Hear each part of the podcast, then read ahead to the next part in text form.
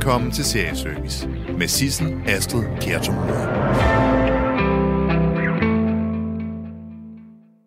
Tina Ibsen, velkommen til Serieservice. Tak for det. Jeg er simpelthen så glad for, at du er velkommen. Jamen tak for invitationen. Det du er, er super jo, spændende. Jamen præcis, og du er jo astrofysiker. Mm. Og i dag, der skal vi jo tale om rumrejser. Ja. Og der er et eller andet, der er jo en anledning. Der er noget med nogen, der skal tilbage til månen, eller hvordan er det? Ja, så, øh, så her i øh, maj, i juni, her i 2022, øh, mm. der sætter NASA i gang med deres Artemis-projekt, som er et projekt, hvor man vil sende mennesker tilbage til månen, også for at blive der på sigt. Så sidste gang, vi var på månen, var i 1972, og siden da har der ikke været et menneske på månen. Men nu er det altså planen, øh, at det kommer til at ske igen. De sagde oprindeligt, det var 2024, vi skulle have boots on the moon, som, mm. øh, som fint øh, amerikansk har sagt. Men nu må vi se. Altså, der er jo kommet en anden administration, siden det var Trump, der dengang øh, startede hele det her altså virkelig intensive mm. program for at sende mennesker tilbage til månen. Men det er nok inden for de næste sådan forholdsvis korte årrække, at vi kommer til at se mennesker på månen igen. Det er meget spændende. Det er super spændende. Også, altså, Hvad, hvad, eller hvad skal vi lave der? Jamen, der er jo mange forskellige ting at lave der, så der er jo en masse forskning, og det er jo helt klart noget af det, som, som jeg synes er rigtig spændende. Øh, så vil der også være en masse i at, at undersøge at bare være på månen. Altså, vi vil lære enormt meget, og månen er også samtidig en sådan trænings... Øh, grund, kan man sige, training ground, som de kalder det, for på sigt at kunne tage til Mars, som er en helt anden og meget mere kompliceret tur, hvor vi aldrig har haft mennesker henne før. Ej, det bliver meget spændende. Jamen det gør det også. Altså, jeg kan jo ikke huske, altså jeg er født i 86, Mm. så det her med at have mennesker på månen, det er ikke sket i min eller din Nej, levetid. vi er simpelthen født for sent. vi er født for sent. Øh, men prøv at tænke at have siddet og kigget på de her første mennesker, der er gået rundt på månen. Altså rigtig mange, som, som jeg kender, der, der kan huske det, der var født der i, i 69 ved Apollo 11. Det er jo sådan noget, der har sat sig i dem. Og jeg tænker, for, for vores generation og senere generationer, bliver det jo også noget helt vildt, at der kommer til at være mennesker på månen. Prøv at tænke, kig op på månen og tænk, derop, der går mennesker lige nu. Det, det tror jeg altså bliver noget, noget ret særligt. Ej, det er fantastisk jo. Men vi har allerede mennesker i rummet, ikke sandt? Vi har mennesker i rummet, det har vi lige nu. Der er, men altså, det er op på den internationale rumstation. Der har været konstant mennesker siden, øh, jeg tror det er november 2000. Øh, og det var også der, den danske astronaut Andreas Mogensen, han var oppe. Men rumstationen er faktisk kun 400 kilometer over vores hoveder. Det synes jeg lyder meget tæt på. Det er nemlig meget tæt på, men det er rummet, altså det er jo bare i en meget besværlig retning. Altså, man tænker, at køre 400 kilometer, altså det er jo ikke noget problem, men, men, og derfor så når man tænker på, at uh, de er langt væk, det er de faktisk ikke. De er bare et besværligt sted langt væk. Øh, så, så derfor det her med virkelig at få sendt folk ud i det, vi kalder deep space, altså Mm. til månen og, og længere ud, altså hvor man ikke bare er i kredsløb om jorden. Det er noget, vi ikke har gjort rigtig, rigtig længe, men det er virkelig noget, der arbejdes intens på lige nu. Og da jeg ringede til dig, så har du jo givet mig en masse lektier for, føler jeg. Jeg håber, det var gode lektier Det, i mindste. det, prøv, det er de bedste lektier, jeg nogensinde har fået. det er godt. Fordi du sagde blandt andet, at jeg skulle se Gravity, Mm. som jo ikke er i deep space, vel? Nej, den er nemlig i kredsløb om mm. jorden. Ja. Og skal vi lige tale om, hvad der sker i den? Ja, altså Gravity, jeg kan huske, jeg, jeg så den først i IMAX, øhm, Mm. og sad på kanten af mit sæde i cirka de der hvad, to plus timer, øh, den her Ja. film var, øh, og jeg kom ud og var sådan helt stresset. Øh, jeg synes virkelig, det var en film, der, altså, der bare holder en fast. Men hele ideen er, at øh, astronauter er oppe for at reparere Hubble-teleskopet. Mm. Øhm, og Og hvad er det, vi bruger det til? Hubble-teleskopet Hubble-teleskopet. blev sendt op i 1990, så det er sådan ved at være en gammel dame nu. Øhm, og næsten alle de her smukke, smukke rumbilleder, man ser af galakser, stjernetog osv., det kommer fra Hubble-teleskopet. Så det er det bedste rumteleskop, vi har haft indtil december sidste år. Der har vi Uh. nemlig fået opdateringen på Hubble, som hedder James Webb Space Telescope. Men indtil det her Hubble, altså det har simpelthen været, givet os en masse viden om både vores, altså ting i vores egen galakse, Mælkevejen, hvad stjernetoger er, øh, hvordan nye stjerner bliver dannet, men så også at kunne kigge ud på galakser, og endda også har lavet det, der hedder et Hubble Deep Field billede. Øh, som det, man gjorde, det var, man skal jo tænke på, at Hubble har et kæmpe spejl, så det er et spejlreflekskamera på en Mm. eller anden måde, ikke? Altså, hvor man bare kan have en enorm lang øh, lukketid øh, eller åbningstid på, på det her. Så da man havde fået taget de her flotte billeder, som man havde aftalt, og man tænkte, "Nå, hvad skal vi så bruge Hubble til? Det virker stadig, og vi kan stadig opdatere det osv. Men så valgte man at sige, nu peger vi Hubble, øh, altså peger spejlet hen i en retning på himlen, hvor vi ikke rigtig kan se noget. Det ligner, der ingenting er. Oh. Og så åbnede man bare op og samlede lys ind, reelt. Øh, og det gjorde man først over nogle dage, og så senere nogle uger og måneder, sådan, så man har gjort dem sådan mere og mere avancerede, de her billeder. Og det man så, det var det område på himlen, hvor man ikke kunne se noget. Da man først havde fået de her lange eksponeringsbilleder, det man kaldte Hubble Deep Field, der så man det myldrede med galakser. Og i hver af de her galakser er der millioner, milliarder af stjerner. Så selv området på himlen, hvor vi tænker, der er ingenting, hvis vi bare kigger længe og godt nok, så vrimler det med alting. Og der har man også fundet de aller tidligste galakser, som vi kender til. For noget af det fantastiske, når vi kigger ud i universet, det er nemlig, at vi faktisk kigger tilbage i tiden. Mm. Fordi lys rejser med lysets hastighed, det er omkring 300.000 km i sekundet. Så syv og en halv gang rundt om jorden kan lyset rejse på et sekund. Men universet er så stort, at det tager noget tid for det her lys at rejse ned til os. Og det gør også, at når vi for eksempel kigger på månen, så ser vi faktisk månen, som den så ud for et sekund siden. Kigger vi på solen, så ser vi solen, som den så ud for 8 minutter siden. Og når vi kommer længere ud, så ser vi ting, som de så ud for 10, 100.000 eller millioner eller endda milliarder år siden. Så det er lidt ligesom at tale i telefon med nogen, hvor der er lidt forsinkelse på. Præcis. Bortset fra, at det så bare er visuelt. Ja. Ja, fordi at, at lyset er sendt ud, og så er det rejst gennem universet, og så kommer det ned til os og vores teleskoper. Så derfor, når vi kigger ud, så kigger vi altid tilbage i tiden. Og man kan faktisk også sige, hvis man skal altså, bringe den helt ud og lige få lidt ondt i hovedet, så kigger vi jo faktisk altid tilbage i tiden. For bare at vi sidder været en meter halvanden fra hinanden mm. lige nu, det tager jo faktisk også lyset lidt tid at nå fra dig til mig. Så selvom det er så kort tid, altså at vi ikke lægger mærke til det, så ser vi faktisk aldrig noget, ligesom det sker. Det vil altid være en lille smule forsinket. Ej, Tina, nu, nu gør du mig både paranoid og forvirret, og også enormt imponeret. Jamen, jeg, jeg synes, det er sådan en ting, hvor, jeg, at det, hvor i hverdagen, altså det er jo ikke noget, man tænker over, men, men, men det her med, når vi kigger ud, og vi ser tilbage, og det er jo en af de vigtigste værktøjer, vi har inden for astrofysikken, fordi det gør jo nemlig, at vi kan samle en historie fra, hvordan så de tidlige galakser ud, og hvordan har de så udviklet sig til det, vi ser i dag. Mm. Øhm, og, og det er jo altså, virkelig, virkelig et fantastisk værktøj øh, at bruge, fordi ellers, hvordan skulle vi vide, hvordan de første galakser ser ud? De, de er 13 milliarder år gamle. Altså det vil vi jo, vi vil ikke kunne rejse tilbage i tiden og se det. Men, men netop ved den her, kan man sige, øh, videnskabelige tidsmaskine, der kan vi altså se tilbage. Det er fantastisk. Det er det. og det er derfor, det er så godt, at Sandra Bullock og George Clooney tager op for at reparere på Hubble-teleskopet. Nemlig, fordi Hubble-teleskopet, jamen, som sagt, det blev sendt op i 1990. Noget af det heldige ved teleskopet, det er, at øh, det var muligt at reparere det. Mm. Fordi da man sendte det op i 1990, der var der faktisk en fejl på spejlet. Så hvis man ikke havde kunne komme op og reparere det, havde det været ubrugeligt. Og det her var på et tidspunkt et af de dyreste rumprojekter, man nogensinde havde haft. Hvordan kan den fejl ske? Ja, det er der stadig folk, der undrer sig over i dag. Der var simpelthen nogen, der havde slæbet spejlet forkert. Øh, og fordi man kun testede det på en måde, i stedet for at teste det på flere forskellige måder, så opdagede man simpelthen ikke den her fejl. Før de første billeder kom ned, efter det var sendt op. Og det, bare, altså, det var sådan en gang sløret. Nej. Så det var, der var virkelig nogen, der havde meget røde ører der. Men siden da har man så kunne lave de her servicemissioner til Hubble Mm. og reparere på, øh, på rumteleskopet. Og det er jo det, der er hele præmissen for Gravity. Ja. Øh, at de her to astronauter sammen med, med nogle andre er afsted oppe for at reparere på Hubble. Og skal vi lige høre, hvad der så sker? Lad os gøre det. Debris from the missile strike has caused a chain reaction, hitting other satellites and creating new debris. Traveling faster than a high-speed bullet up towards your altitude. Now copy. Copy all. Put a bow on it, Dr. Stone. I can't. The board is still initializing. I'm not gonna ask you again. One second. Not one second now. Shut it down. That's an order. Okay, I'm sorry. Sorry, I'm done. I'm done. Kowalski, initiate emergency disconnect from the Hubble. All right, Sharif, let's do this. Houston, update. Well, we have a full-on chain reaction. It's been confirmed that it's the unintentional side effect of the Russians striking one of their own satellites. They shut down their own satellite. Right at disposal. Most likely a spy sat gone bad. Out shrapnel.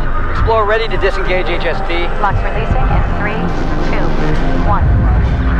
Explorer, new data coming through. What's the blowback, Houston? It's not good. Most of our systems are gone.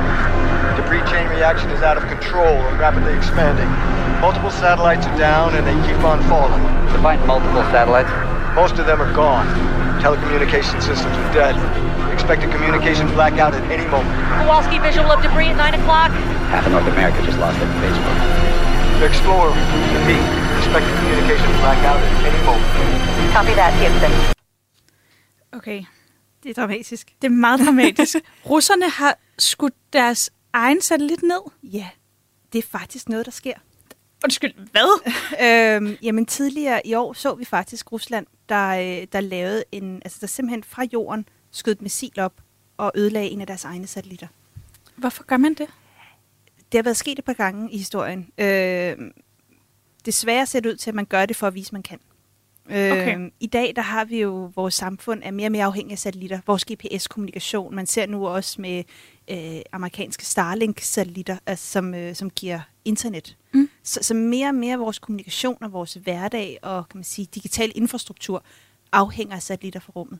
Og derfor er der mange, der siger, jamen en af de næste former for krigsførelse kommer nok til at blive, at man skyder satellitter ned. Problemet er, når det sker, og når man springer noget i luften derude, så skaber man en masse meget, meget hurtigt flyvende øh, rest, eller debris, som de kalder det her. Mm. Øh, og det er sådan nogle små, bitte stykker fra den her satellit, der er blevet sprunget i luften, der rejser med mere end 20.000 km i timen. Så det er jo sådan nogle små projektiler, som Ja. man forestiller sig. Ikke? Og det, der jo så sker, det er, når de først rammer ind i en ting, så går det i smadder, så rammer det ind i noget andet, så skaber det sådan en kædereaktion. Og det er det, der er hele præmissen for øh, Gravity. Og, og man kan sige, da den kom ud, var det sådan, okay, det her er vildt, ikke? Jo. Men, men det er faktisk noget, der bliver en større og større bekymring. Både fordi, at man nu ser, at der, at der har været de her, se, vi kan skyde missiler ned, den situation, vi har lige nu med, med krigen i Ukraine. Øhm, men så samtidig også, at der er rigtig, rigtig mange, der sender satellitter op i dag. Øhm, lige nu, mens vi taler, der er der godt 5.000 satellitter i kredsløb, men der er flere og flere kommersielle øh, aktører, der altså ugenligt sender 10, 15, 20, hundredvis af små satellitter op. Så for eksempel det her Starlink, som jeg talte om før, øh, det er planen, at de skal sende 12.000 små satellitter op i kredsløb om jorden. Øh, og, og det gør jo lige pludselig, at der begynder at blive fyldt op. Der kan Øh, simpelthen være for meget. Jamen, hvis man rotation har om set, jorden. Øh, hvis vi skal tage en anden film, som, som, øh, som vi faktisk ikke har fået talt om Ja. her, så, øh, så Wall-E. Ja, Øh, der er jo sådan et ret fint billede i starten, hvor man ser, at hele jorden er fuldstændig om, altså, omringet af rumskrot. Mm. Øh, og det er et reelt scenarie, med mindre at vi begynder at tænke os rigtig godt om. hvad kan man gøre med rumskrot? Jamen, altså, man kan rydde op. Øh, øh, men øh, lige pt. er der en masse planer på tegnebrættet, men der er ikke noget, der sådan ligger i, at man, øh, at man begynder at, at rydde op. Faktisk så sendes der bare mere og mere og mere op. Så det, som er med nogle satellitter, og, og det jeg mener, der er med mange af de her internetsatellitter, der sendes op, det er, at de sendes op i en forholdsvis lav højde. Der er stadig en lille smule atmosfære tilbage, som mm. bremser det, så der er en lille smule luftmodstand. Og det vil sige, langsomt vil de her satellitter så falde ned og brænde op i atmosfæren, ligesom et stjerneskud, kan man sige. Og det er meget Øh. fint. Det er meget fint, ja. Øhm, problemet er bare, at, at øh, hvis nogle af de her satellitter måske ikke øh, virker mere, øh, det kan man også se, altså, og det der så sker, hvis, man, hvis satellitterne ikke virker mere, man ikke kan få øh, kontakt til dem, så begynder de at rotere meget, meget voldsomt. Øh, simpelthen fordi, at man skal gerne holde dem stabile. Mm. Øh, hvis der ikke er noget, der holder dem stabile, så kan vi begynde at få sådan en rotation. Og det kan jo lige pludselig gøre, at man får noget, der bevæger sig lidt anderledes. Så der er virkelig mange, der arbejder på at tracke satellitter. Og for eksempel den internationale rumstation, som også er med i den her film, øh, og som bliver ramt. Øh, Ja. De må flere gange korrigere deres øh, højde over jorden, altså deres, øh, deres retning, simpelthen for at undgå rumskrot. Og det er noget, de i højere grad bliver nødt til i dag, end de gjorde for bare 5 eller 10 år siden. Tina, kan du måske give os et overblik over, hvad har vi egentlig derude? Altså, vi har satellitter, så mm. har vi et teleskop eller to, og så har vi en international rumstation. Har vi andet?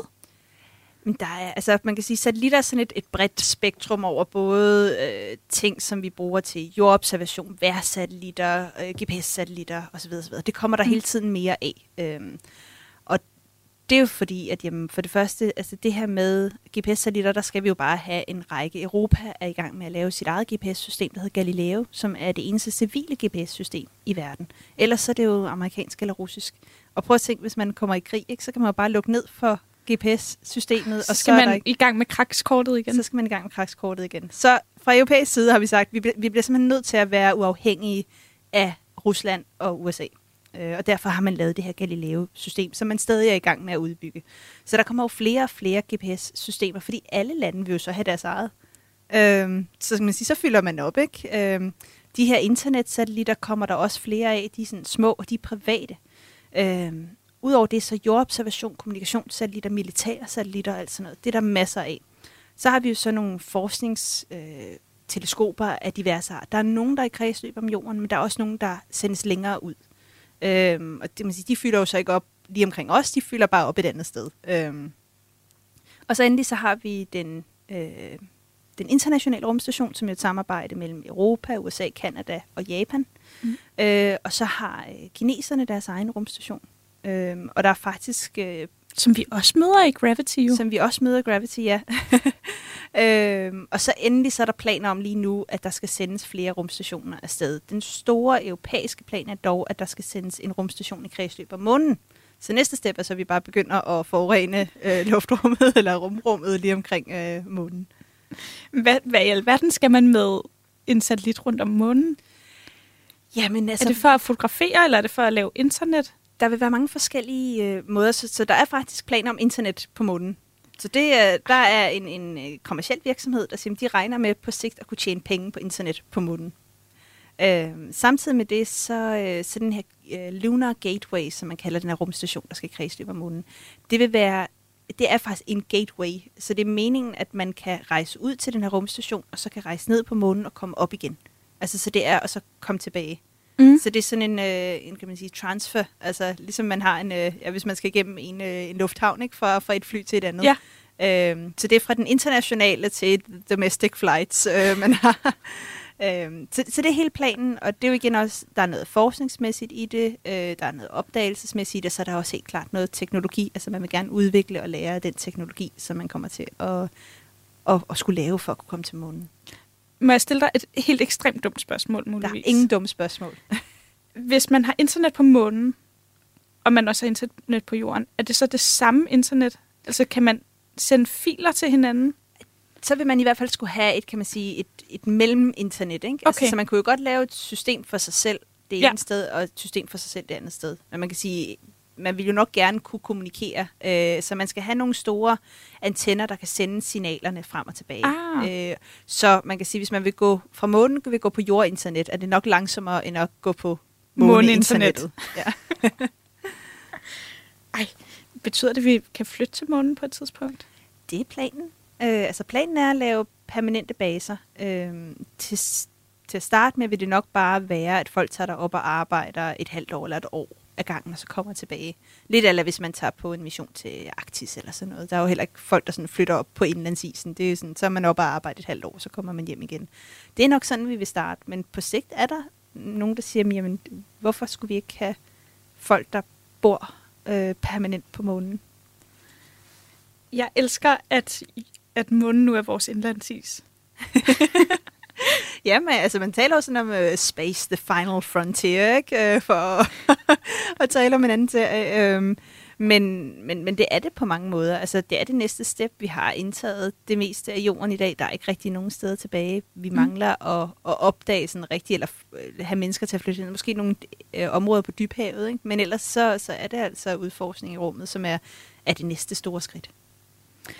Og nu tager vi simpelthen det næste store skridt, for vi går til The Martian. Vi forlader Gravity fra 2013, kan jeg fortælle dig, mm. Som man kan se på HBO. Og så går vi til The Martian, som er to år, to år yngre, nemlig fra 2015. Ja. Og den kan man se på Disney+. Plus.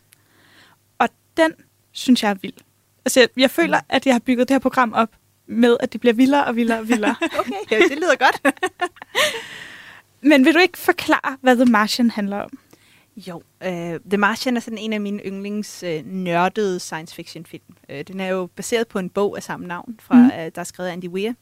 Uh, og noget af det fede, han gjorde, da han skrev bogen, det var faktisk at konsultere rigtig mange forskere og sige, hvis det her skulle lade sig gøre i virkeligheden, hvordan skal man så gøre det? Og det skinner virkelig igennem i rigtig meget The Martian. Så vi er, jo- vi er i fremtiden. Vi Ja. har missioner til Mars, bemandede missioner til Mars. Uh, Hvor langt tror du, vi er ude i fremtiden? 2030'erne, 2040'erne. Det er der, Det er hvor gode man, nyheder, synes jeg. det er der, hvor man begynder altså for alvor, og man arbejder mod at have bemandede missioner til Mars i midt-slut 30'erne. Så bliver det nok forsinket, så det kan godt være, at det bliver slut 30'erne, start 40'erne. Øh, Okay. Hvis man er villig til at bruge tid og penge på det. Det er jo det, er jo det altså det her kunne jeg lade sig gøre for 20 år siden, hvis man bare havde ville, hvis man virkelig ville det. Mm. Øh, det, det viste de første Apollo-missioner jo rigtig godt, at man sagde, at inden for det næste årti skal vi til månen. Og så kastede man penge efter det, og så skete det. Så rigtig meget inden for rumfart, det sker, hvis man er villig til at bruge tid og penge på det, fordi så får man udviklet de ting. Altså hvis man kan få nogle af de dygtigste mennesker i verden, der virkelig kan sætte sig og koncentrere sig om at gøre noget, altså gøre nogle teknologiske fremskridt, så sker det for det meste også. Nå, men i The Martian, der er der så et hold, der har rejst til Mars. Det tager et halvt år at tage til Mars.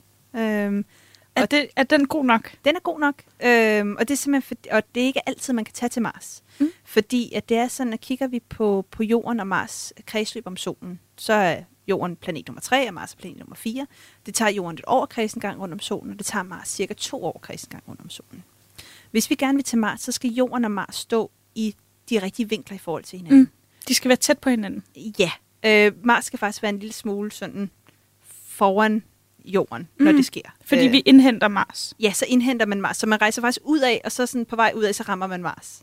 Øh, Smart. så det er nemlig rigtig smart, fordi så kan man bruge jordens tyngde, eller solens tyngdekraft til at blive sendt afsted den rigtige vej. Og det er sådan, hvor man siger, at det bruger man mindst mulig energi, fordi så i stedet for at bruge brændstof, så bruger vi simpelthen bare tyngdekraften fra solen til at Fordi ud solen skubber en væk. solen trækker i en, men hvis man får sådan en, øh, en, en, en øh, cirkulær bane omkring mm. solen, så bliver man holdt fast i den bane. Og det er det, man kan bruge, når man tager turen ud til Mars. Men det gør så også, at der er de her opsendelsesvinduer, som er cirka to måneder hver anden år. Mm. 18. måned, tror jeg det er, øh, hvor man kan tage til Mars. Og vi har det næste opsendelsesvindue faktisk her i øh, september i år. Så, øh, så Skal der ske noget der? der var planer om, øh, om nogle ubemandede missioner. Øh, Europa havde en stor robot, der skulle sendes til Mars, der ExoMars, som var et kæmpe samarbejde med Rusland. Mm. Så lige nu, øh, Det ser ikke så godt ud. nej, men øh, den er blevet udsat på bestemt tid. Og det er jo også der, det viser, at selv konflikter på jorden faktisk har enorme konsekvenser for, for rumforskning og har haft det mere, end, end hvad nogen havde troet, det ville få. Så der er måske noget fra Kina, måske noget fra andre lande. Det er sådan lidt, øh, lidt uvist lige nu. Men øh, der er i hvert fald en mulighed for at sende op øh, der. Og, øh, og så tager det et halvt år for at komme til Mars. Og hvis man så vil hjem hurtigst muligt, så kan man være to uger på Mars, og så er det hjem igen. Ellers så skal man vente i halvandet år, før man kan tage hjem igen.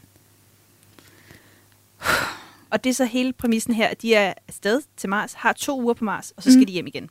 Men der sker så en meget voldsom storm på Mars, og det er her, hvor den er lidt urealistisk. Okay. Fordi Mars har en atmosfære, der er cirka 1% af jordens. Mm. Der er voldsomme støvstorme, men forestil dig en meget, meget tynd atmosfære. Det er ikke noget, der kan blæse en om kul. Altså, fordi man mærker det næsten ikke. Nej. Øh, fordi hvad, hvad er det, der skal blæse? Det er jo partikler i, i luften, der blæser ind på en. Og Når der ikke er nogen af dem, så er der ikke så... Så den er sådan lige lidt... Altså, den der voldsomme storm, ah, nok ikke. Den tror du ikke på. Øh, den ved jeg ikke på. den, det ved jeg ikke, kan, kan lade sig gøre derop. Så, så der er støvstorm, men så ekstremt, som det bliver vist i The Martian. Nej, Not gonna happen. nej. Der har vi, der har vi fiction-delen inden af science Okay. fiction. Øh, hvilket er fint, fordi nogle gange skal der jo et eller andet til at skubbe det afsted. De bliver så nødt til at forlade Mars. Øh, Matt Damon bliver Matt efterladt. Damon bliver efterladt øh, som ene mand på Mars, og der er jo bare ingen redning. Fordi hans, ikke. der er, hans øh, holdmedlemmer, de er jo på vej tilbage til, til jorden. De kan ikke bare skifte retning. Så da de først finder ud af, at de pludselig, wow, okay, han er faktisk alene. Han har overlevet. Vi kan komme og hjælpe dig om et par år. Vi ses, Mark. Vi ses. Ha' det godt. Øh, tag det godt. Og så er det jo her, hvor at, at en af mine yndlingscitater, I'm gonna science the shit out of this. Altså, som sådan, sådan nørd som mig, ikke? Det var sådan, yes! Men det viser, at den her videnskab, altså den her viden om, hvordan ting virker, øh, og hvad det så skal, mm. jamen det er det, der får ham til at overleve. Så heldigvis så har han jo helt den rigtige viden, der skal til, for at han overlever. Det er måske sådan lige, øh, det er heldigt, det var ham, der blev efterladt, ikke? Fordi han var botanikeren, og... Øh, Præcis. Han, han blev simpelthen efterladt med rationer til to uger. Ja, Men og til så med seks lidt mennesker. ekstra, ikke? Ja, Ja. ja, til seks mennesker, så har man altid noget ekstra med, fordi hvad nu hvis? Altså, man har altid helt garderet sig. Og så finder han på et tidspunkt nogle kartofler, fordi de skulle have holdt Thanksgiving. Ja. Og så har han et problem. Han går i gang med at, at prøve på at så. Ja, dyrke, og, og Mm. der er problemet jo, at, at, at Mars-jorden har jo ikke nogen næring i sig, Nej. fordi der er jo ikke noget, der er levende på Mars. Øhm, så det vil sige, mm, hvis man skal dyrke noget på Mars, jamen, hvordan gør man det så? Samtidig med det, så ved man, at der er enormt... Øh, altså, jorden er faktisk giftig på Mars. Åh oh, nej. Ja. Ej. Så, så der er mange forskellige ting. øhm, der er et problem, så der er ikke noget vand på Mars heller. Altså, Mm. der, er, der er is, men der er ikke noget vand på Mars. Så, så hvordan dyrker man noget? Vi er jo vant til at bare kunne gå ud og så noget ude i haven, og så, så har vi jord, og der er, hvad hedder det, biller og regnorm og alt sådan noget, der sørger for, for næringsstoffer. Men det er der altså ikke på Mars. Nej, og det med vandet, der har jeg taget et lille klip med på, hvordan man løser det. Now, I have hundreds of liters of unused hydrazine at the NDB. If I run the hydrazine over an iridium catalyst, it'll separate into N2 and H2. And then if I just direct the hydrogen into a small area and burn it. Luckily, in the history of humanity, nothing bad has ever happened from lighting hydrogen on fire. NASA hates fire because of the whole fire makes everybody die in space thing. So everything they sent us up here with is flame retardant, with the notable exception of Martinez's personal items. Altså, jeg forstår ingenting af det her. Nej, det er der, hvor han signs the shit out of this, ikke? Altså. jo, det er der, hvor jeg ved, jeg vil Ja. være død. Ja. Men det er jo derfor, det, det er den type mennesker, man sender i rummet, som, øh, som ham, der er trænet. Ikke? Jo. Hydrogen, det er, øh, det er noget af det, man bruger som raketbrændstof. Okay. Og det har han fra raketbrændstof. Mhm. Øhm, og det kan han så øh, dele ved at brænde det til H2, som er brint, Mm. og N2, som er kvælstof. Efterfølgende så kan han så sætte H2 sammen med ilt og lave H2O, som nemlig Ej. er vand. Det kender vi fra fysik og kemi. Det kender vi nemlig. H2 kan man forhåbentlig huske fra Ja. fald folkeskole. Eller i hvert fald fra Ja, badesandalen. det er rigtigt.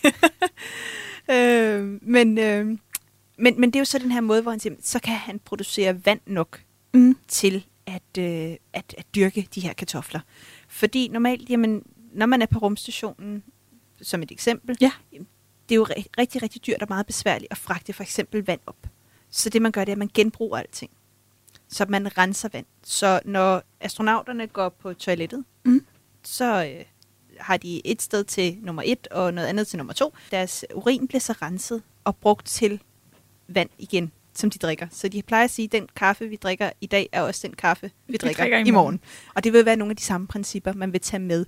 Men det gør jo så også, at der er jo ikke meget vand at spille. Fordi hvis han begynder at, øh, at vande de her kartofler, jamen hvad skal han så selv drikke? Så det er jo så det, at, øh, at der sker, han får dyrket de her kartofler, og der er en masse ting, der går galt. Nær- Nærmest alt, der kan gå galt, går galt. Men der er en ikke? kæmpe Øh, eksplosion jo, Ja, og det forstår jeg heller ikke, hvorfor kommer.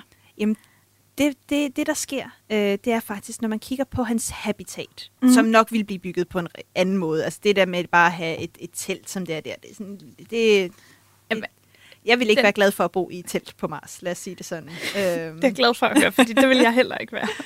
men, men det, der er den store udfordring, både når man skal lave øh, beboelsesmoduler på månen og på Mars, det er, at netop fordi der ikke er nogen atmosfære, så er der ikke noget tryk. Hvis man skal overleve, hvis vi skal have ilt og luft, og sådan, som vi har her, så har man brug for et vist tryk.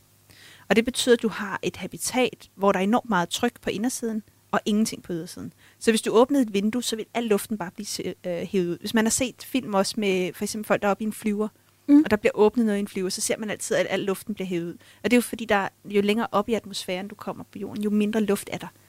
Og du har jo så et vist tryk i kabinen, fordi vi skal mm. kunne overleve ind i flyveren. Det er det, der hedder et overtryk. Præcis. Præcis. så du vil faktisk have et overtryk inde i øh, Mars-habitatet i forhold til det ydre. Det er også derfor, man ser ham gå igennem sådan en luftsluse Ja. med to døre. Øh, men så sker der jo en fejl i den her luftsluse. Og det gør jo så, at der, altså, der simpelthen øh, bliver lukket luft altså ud fra hans habitat og ind. Og lige pludselig så forsvinder al luft, alt ilt. Og så er han fucked. Så er der, øh, så er der problemer. Virkelig problemer.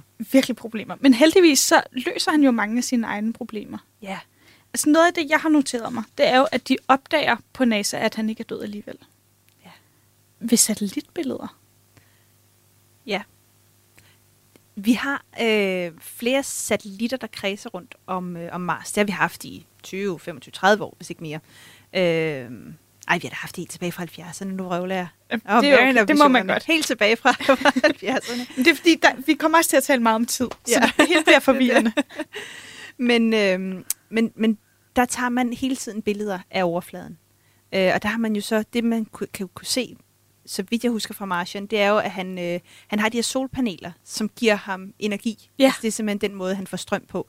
Og dem, fordi at Mars-støvet, det her røde støv, der dækker hele Mars, det er magnetisk, så lægger det sig oven på de her At det er solpaneler. magnetisk. Det er magnetisk.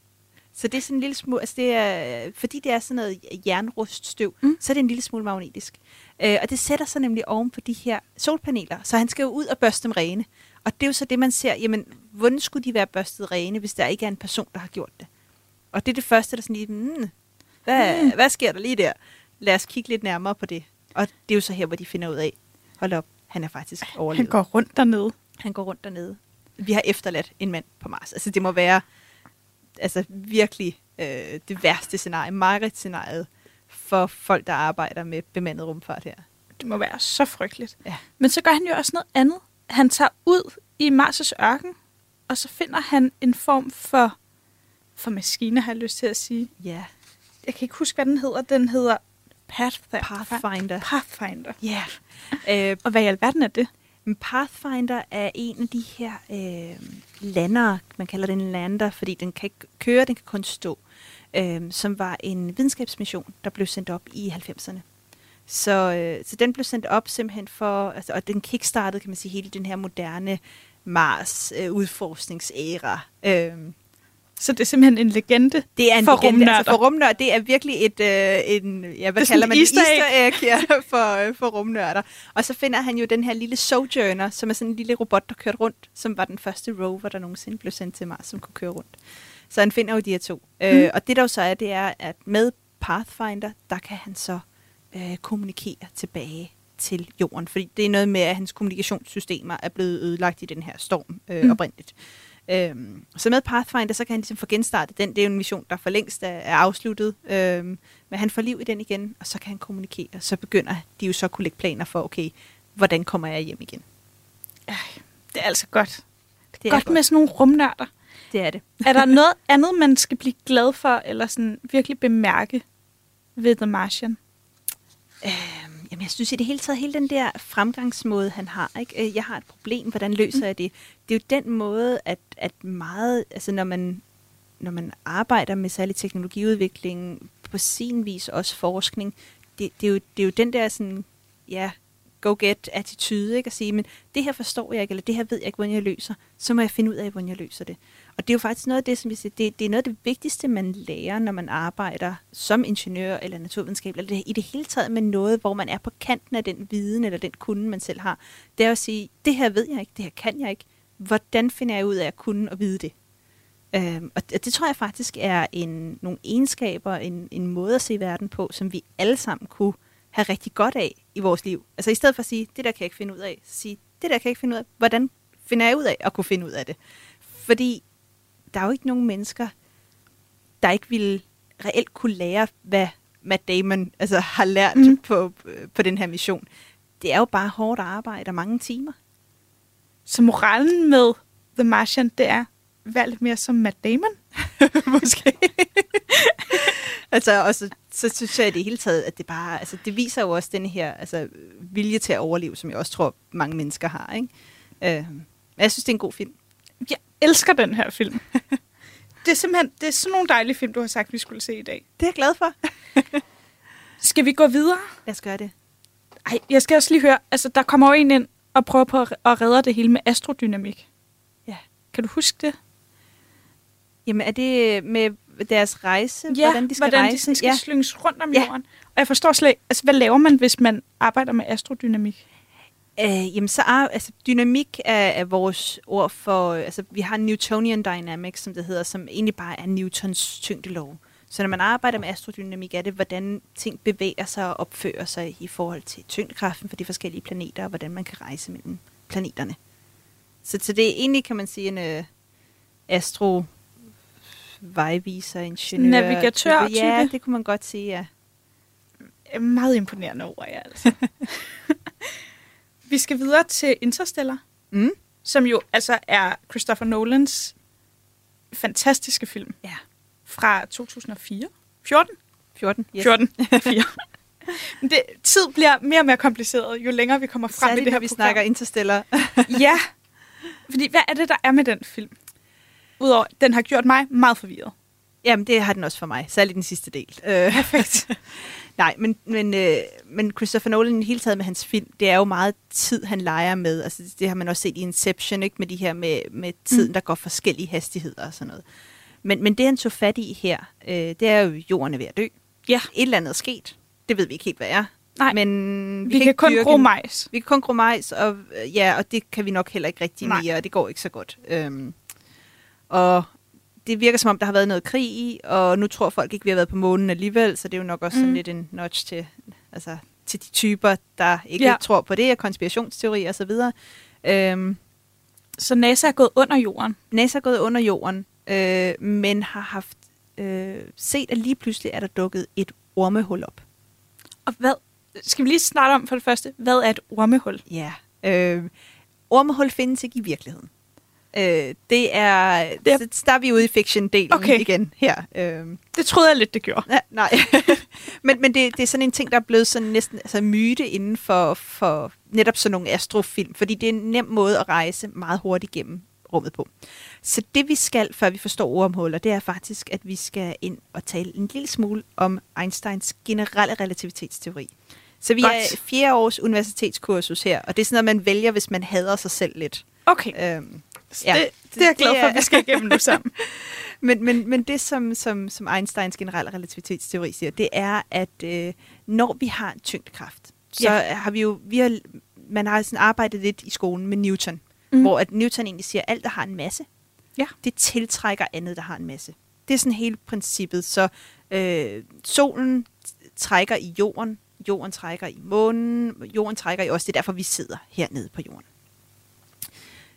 Men Einstein han kom med en anden måde at forstå tyngdekraften på. Åh oh, nej. Ja, den er desværre også lidt mere kompliceret. så til at starte med, så har vi space-time, altså rumtiden. Ja. Så vi har tre dimensioner i rummet. Altså Mm. frem og tilbage, op og ned, til siden til siden. Ja. Øh, og det er vores, ast- nu sidder jeg her og Ja, viser dig et håndtegn ja. her.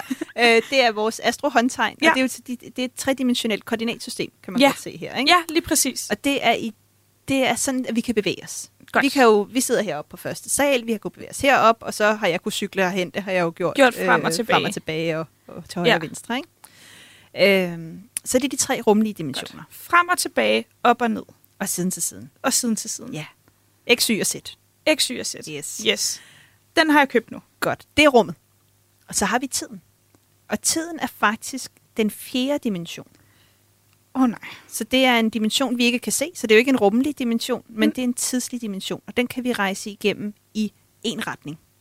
Okay. Som ifølge Einstein i hvert fald. Ja. Så vi, men, men Åbner der, du op for, at vi kan rejse lidt tilbage i tiden? det kan jeg ikke love dig. Men, men, men det er sådan, at, at vi, øh, vi ikke nødvendigvis altid rejser øh, i samme hastighed i tiden. Fordi Okay. det Einstein han går ind og siger, det er, at når vi har en høj masse, så skaber det faktisk en krumning i rumtiden. Så det, som for eksempel solen gør, det er, at den krummer rummet omkring sig, så den bøjer rummet. Så i stedet for at rejse i en lige retning forbi solen, så drejes man faktisk en lille smule. Det, altså, kan man bruge et papir som Det bliver, eksempel det på bliver det? tit gjort, det er eller sådan et stræklagen. Ja. Øhm, hvor hvis man har sådan en stræklagen, man lægger ud, så lægger man en bold ned, og så skaber det en krumning, hvis man kan sige, stræklagenet var rummet. Det er jo så bare, problemet med hele det billede er, at det er i to dimensioner. Man skal så bare forestille sig, det her sker i tre dimensioner. Det kan Ja. ja. jeg ikke selv. Nej. Jeg accepterer bare, at der er At noget det er med er. krumning. Ja. Øhm, og det Einstein så siger, det er, at tyngdekraften er jo så, fordi du faktisk i rummet falder ned mod det her. Når der sker den her krumning, altså når du, der er Mm. noget, der bøjer nedad, jamen så når du kommer tæt på dem, så falder du ned. Fordi du falder jo ned i det her. Altså, Ja, man ned, falder og det ned er derfor, at du bliver tiltrukket af noget. Det er derfor, tyngdekraften er der. Ja. Men det han så også fortalte i sin generelle relativitetsteori, det var jo tættere du kommer på noget, der har en høj masse, en høj tyngdekraft, jo langsommere går tiden. Og det er faktisk efterprøvet, og det er rigtigt. Okay. Så, så, og det er også sådan, at jo hurtigere du bevæger dig, Mm. jo langsommere går tiden. Okay, så hvis du bevæger dig hurtigt, og er tæt på noget, der er tungt, Ja. så går det langsommere. Ja, for dig. Men Okay. så hvis, hvis jeg sendte dig ind i et sort hul, Ja. lad os sige det, som jo er en, en, øh, en meget, meget, meget voldsom tyngdekraft, sådan et sort hul har, Mm. så øh, vil tiden for dig gå langsommere. Så du vil egentlig kigge ud på mig, og så vil du se altså mit liv gå enormt hurtigt. Okay. Og jeg vil dø meget hurtigt, mens du bare langsomt falder ned. For mig vil det så se ud, som om du faldt ned for evigt. Og meget, meget langsomt. Og meget, meget langsomt, fordi tiden er relativ, som vi siger. Den, Ah. Tiden afhænger af, hvor du er. Så jeg vil reelt opleve det som sådan helt normal tid. Ja, du vil opleve det, som om det er normalt, og det er mig, der er mærkelig. Ja. Og jeg vil opleve det, som om det er dig, der er mærkelig.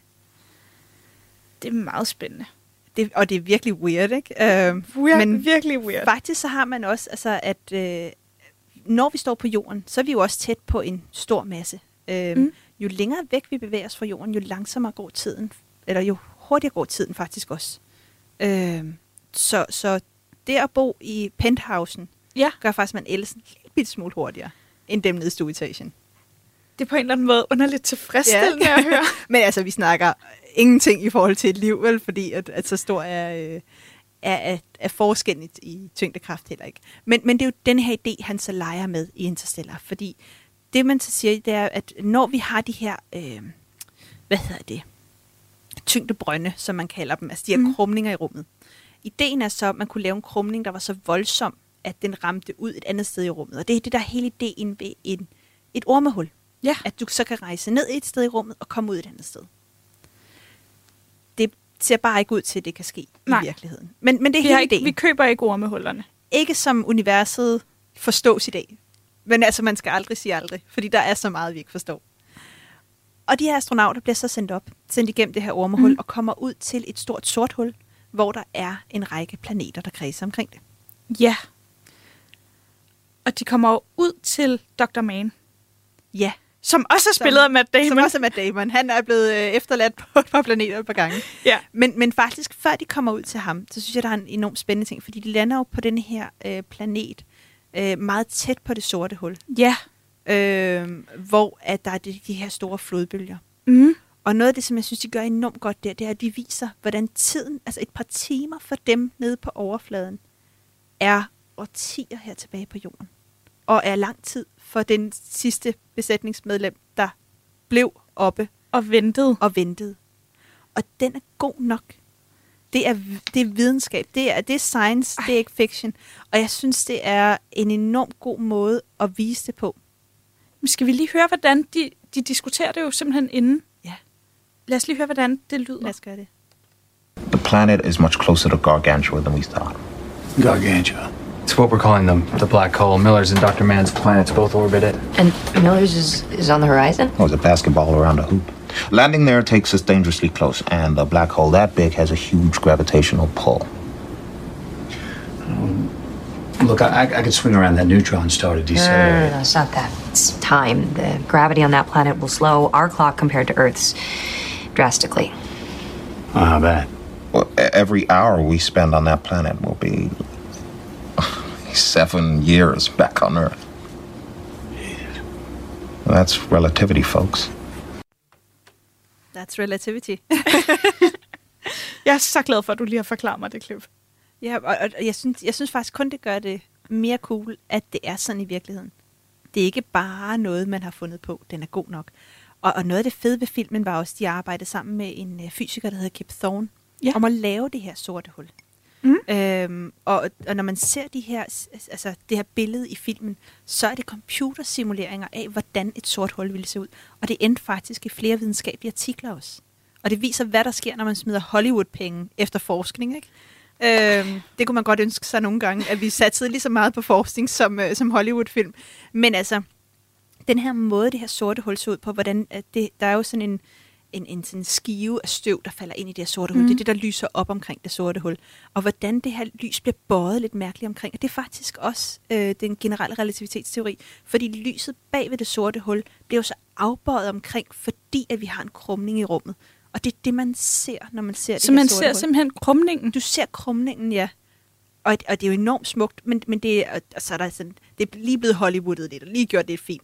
Men der findes de rigtige billeder, kan man, altså, kan man simpelthen se, mm. af øh, hvordan det her sorte hul øh, i virkeligheden ville se ud, når det ikke lige fik de der flashes og flares, øh, som gjorde det så lidt mere sexet ud, end det ville have gjort i virkeligheden.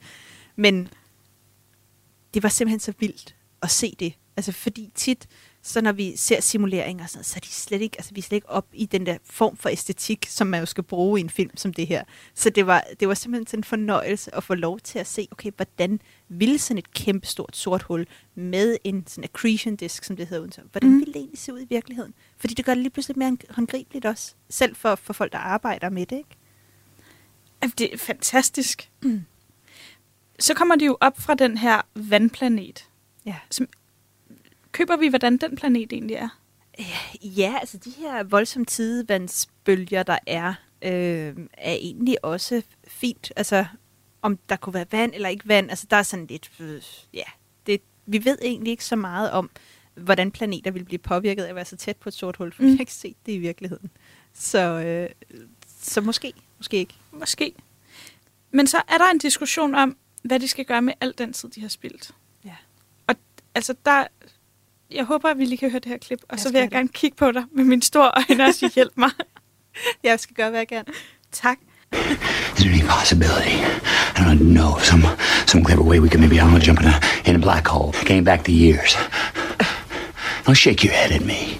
Time is relative, okay? It, it can stretch and it can squeeze, but it can't run backwards. It just can't. Right? The only thing that can move across dimensions like time is gravity.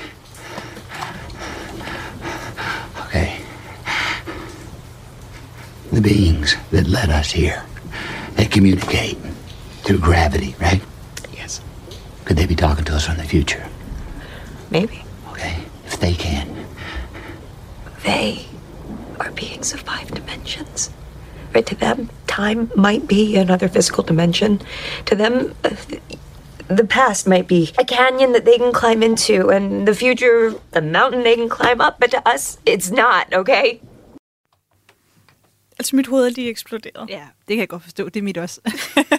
det er her, hvor vi begynder sådan lidt... Mm, Mm.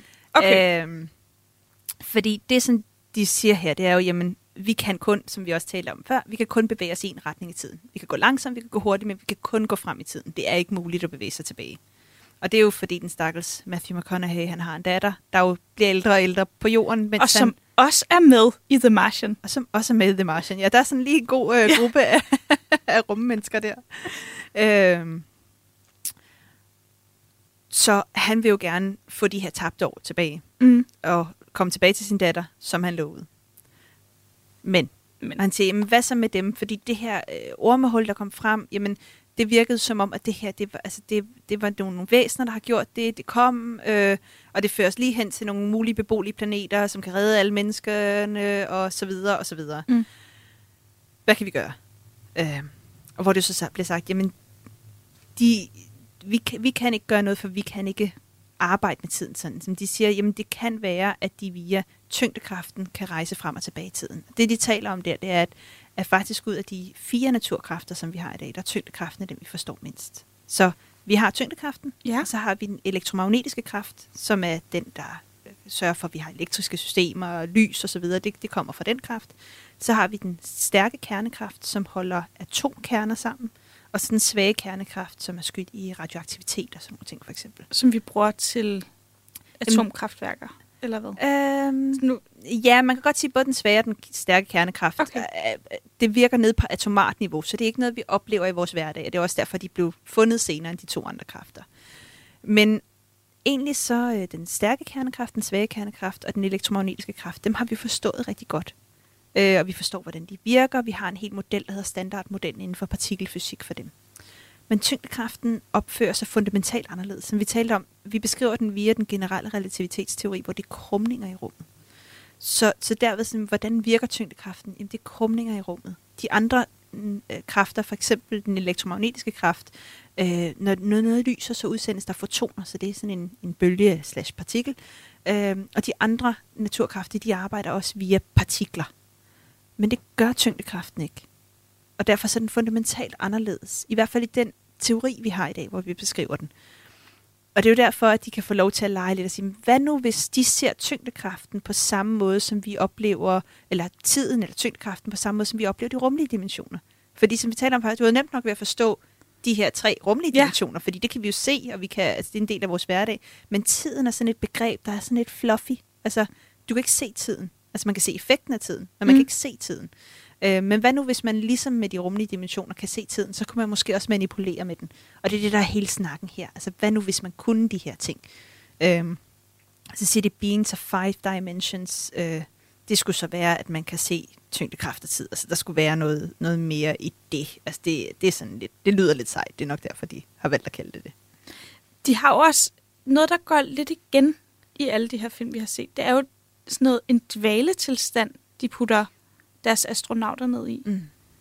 Altså, kunne man ikke bare have gjort det med menneskene? Eller hvad, hvad er den der dvaletilstand?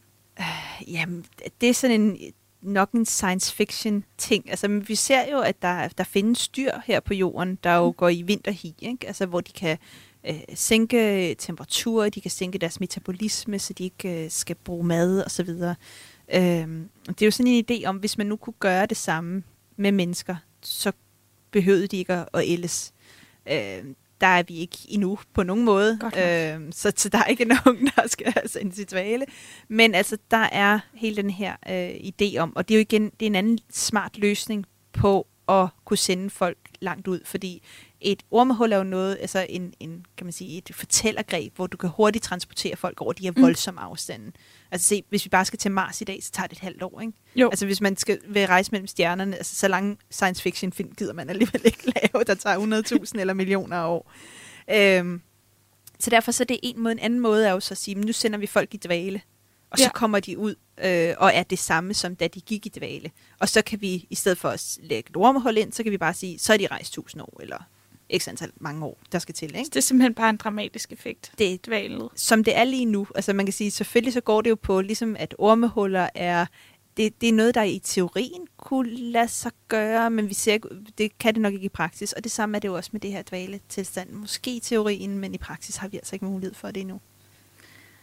Det er måske meget rart. Ja, det, jeg kunne ikke tænke mig at skulle ned i sådan en... Øh, altså, det ser aldrig ud til at gå særlig godt i de her film, når folk bliver sendt i de her dvale-tilstande. Nej, vel?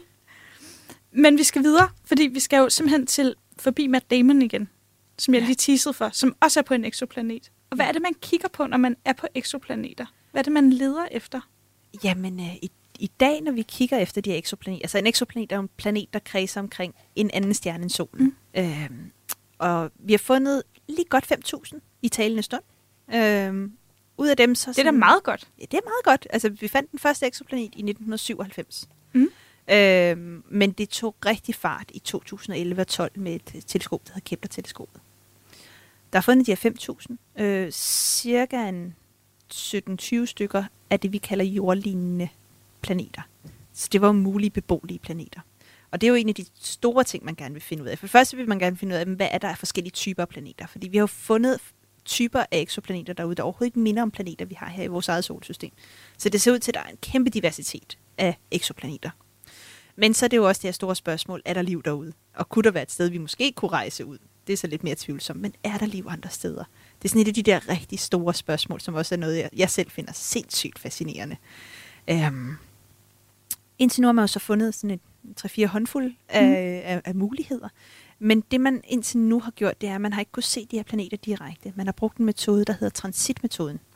Og der har man kigget på lyset fra en stjerne, og der har man simpelthen kunne se, hvis, øh, hvis man har en planet, der kredser omkring den her stjerne, så vil den skygge for noget af lyset fra stjernen periodisk igen og igen og igen. Ah. Så man har set de her periodiske lysstøb. Og så har man kunne se, okay, hvor lang er perioden, hvor, og hvor langt ligger den så fra stjernen. Passer det så med, at den er ude, hvor der kunne være en temperatur, så der kunne være flydende vand? Fordi, Fordi det- man kan regne ud, hvor altså, tiden er orbitet. Ja, så man kan regne perioden præcis. Ja. Øhm, og, og så kan man sige, jamen vi ved cirka, at stjernen er så stor her. Mm. Hvis man rejser så hurtigt rundt, så ligger man i den her afstand.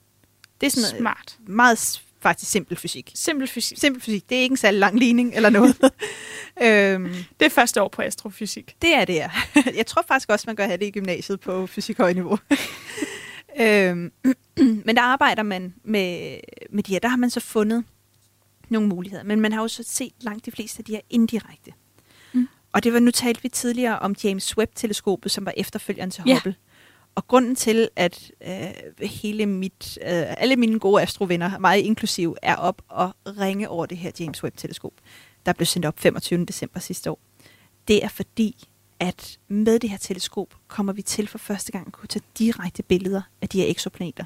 Og det vil sige, at altså det vil være et par pixel stort, så det er ikke noget, der det er ikke smukke billeder. Øh, okay. Men med de her billeder, der kan vi sige noget om, om der er en atmosfære, om der er vand i atmosfæren, og måske om der er biomarkører, altså er der ilt, er der metan. Og man går i gang med øh, science-delen. Af, altså indtil nu har man skulle have teleskopet ud der, hvor det skulle være. Man er i gang med at teste og tjekke alle de her systemer, man har skulle køle det ned osv. Men i slutningen af maj, start juni, der går de første videnskabelige observationer i gang. Og der ved jeg, at der er flere, der har fået tid til at undersøge nogle af de her eksoplaneter. Og det betyder altså, at i år for første gang kommer vi måske til at finde ud af, om der er tegn på liv ude i universet. Og det er ret vildt. Det er jo fuldkommen sindssygt, Tina Ibsen. og nu er vores tid også gået. Det er frygteligt, fordi vi skulle også noget at tale om Space Odyssey og Dr. Who og alt muligt. vi har nørdet for meget. Vi har simpelthen nørdet for meget. Men det er jo vidunderligt at slutte på, at vi måske i år finder ud af, om der er liv i rummet. Ja. Tusind tak, fordi du ville komme. Selv tak.